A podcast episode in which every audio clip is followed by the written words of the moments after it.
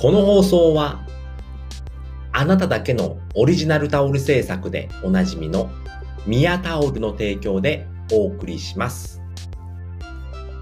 はい、おはようございます。えー、このラジオでは、え自力で稼ぐゼロカラジオと題し、自力で稼ぐための考え方やノウハウ、えー、やってよかったこと、使ってよかったツールなどを名古屋からお伝えしております。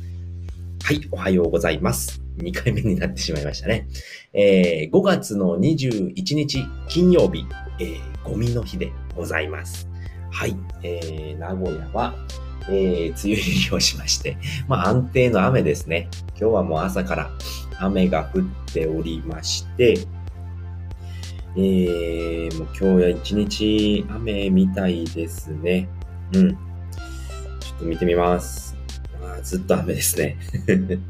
明日はちょっと晴れ間が出るみたいなんですけれども、もう明日でまた、あ、明日、明後日が天気良さげですね。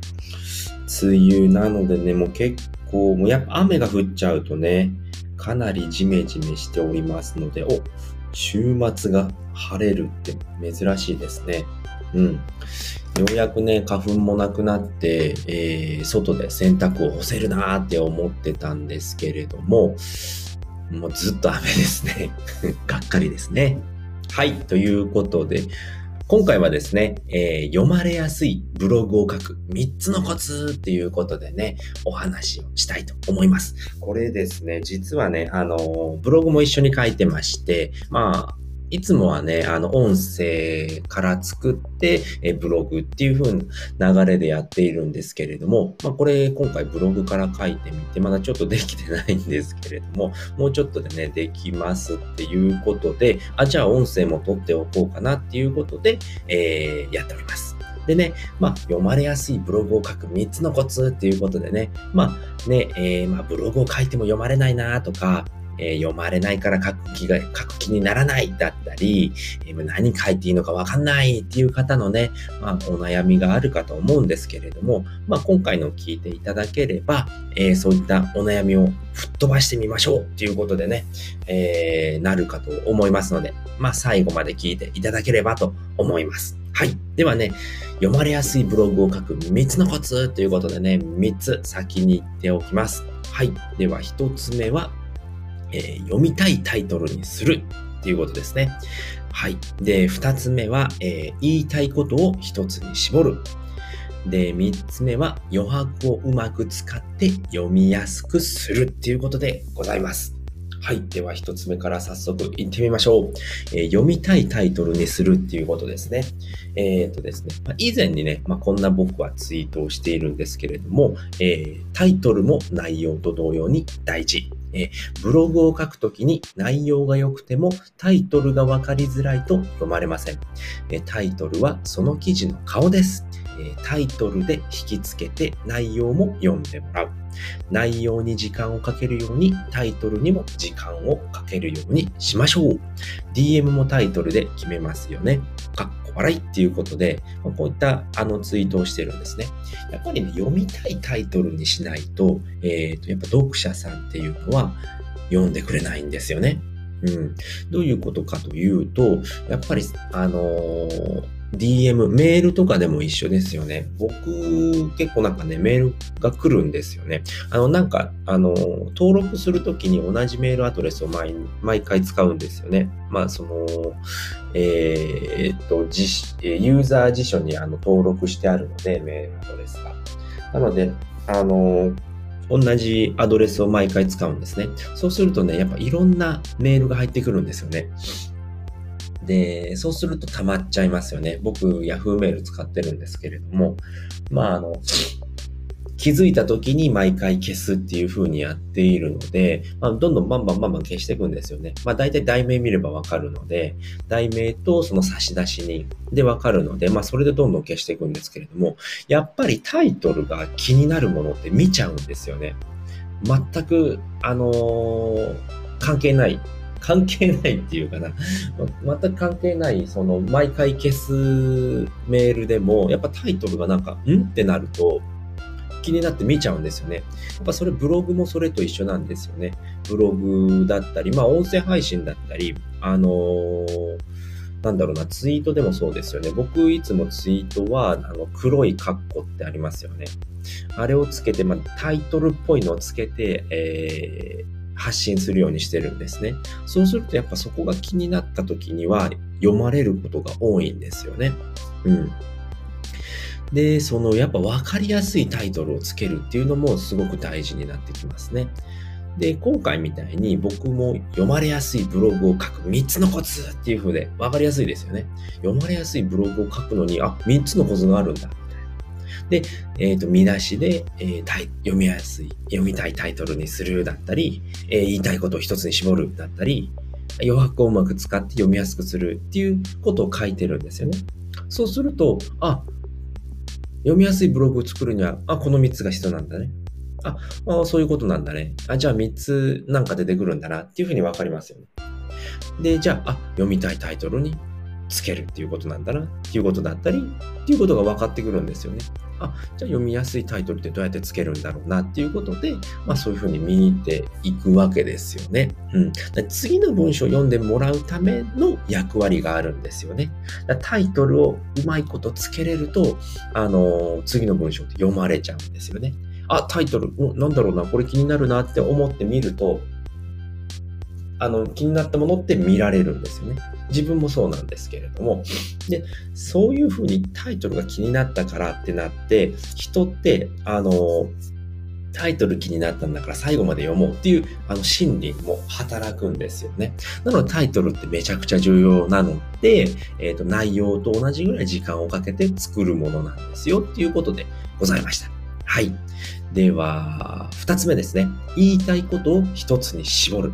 やっぱりね、ブログとか書いてると、なんかね、いろいろね、あ、これも書きたいなとか、音声でもそうなんですけれども、喋ってると、あの、あ、これも言いたいなっていうことが出てくるんですよね。やっぱその、毎回ね、情報発信とかしていると、ツイッターとかでもね、書いていると、あ、これも言いたいなっていうことが出てきちゃうので、で、それを一つのブログだったり、音声とかに入れちゃうと、ま、まず長くなっちゃうんですよね。長くなったり、あとはもう、読者が何、何言ってんのっていうことがわかんなくなっちゃうんですよね。何の話だったの？この音声はとか、えー、ブログは何の話だったのっていう風になってきてしまうんですよね。うん。なので、そういうものが出てきた場合っていうのはもうちょっとね、メモっておくんですよね。うん。メモっておいて、あ、じゃあ、これは別のブログでこうっていう風にして、どんどん分けていくんですよね。うん、なので、えー、っと、自分のためにブログって書いてるわけじゃないですよね。やっぱ読者さんっていう方がいて、ブログって成り立ちますよね。これが日記だったら別にいいんですよね。自分のために書いているから、自分が読みやすいように書けばいいんですけれども、ブログっていうのは読者さんがいるので、えー、っとね、一コンテンツでワンメッセージっていうことを基本にしましょうってことなんですね。ワンコンテンツ、ワンメッセージ。うん。そうすることによって、このブログはこういうことが言いたいです。っていうことを一つにまとめる。っていうことをしないと、読者さんっていうのは途中でも離脱しちゃうんですよね。あ、もう何言ってんのこの人。もうよくわかんないからいいやってなっちゃうんですよね。自分が読者だったらっていうことを考えればよくわかると思うんですけれども、な、なんせね、書くときになるとね、それって忘れちゃうので、そこを気をつけて、え、ー、と、一つのブログでは一つのことを言うようにしましょう。いろいろ言いたくなっちゃうなと思ったら、えっ、ー、と、別の場所で、別のブログで書くようにしましょうということでございました。はい。では3つ目ですね。余白をうまく使って読みやすくするっていうことですね。余白、めちゃくちゃ大事です。えー、まあ、新聞とか見るとわかるんですけれども、新聞みたいなね、ブログがあったら、あなたは読みますかっていうことなんですよね。めちゃくちゃ読みにくいですよね、新聞って。あれなんで新聞ってあんな詰め詰めで書いているのかっていうと、あのー場所が決まっているんですよね。書ける範囲が決まっているので、どうしても詰めて書かないと、新聞ってあの大きさですよね、毎回。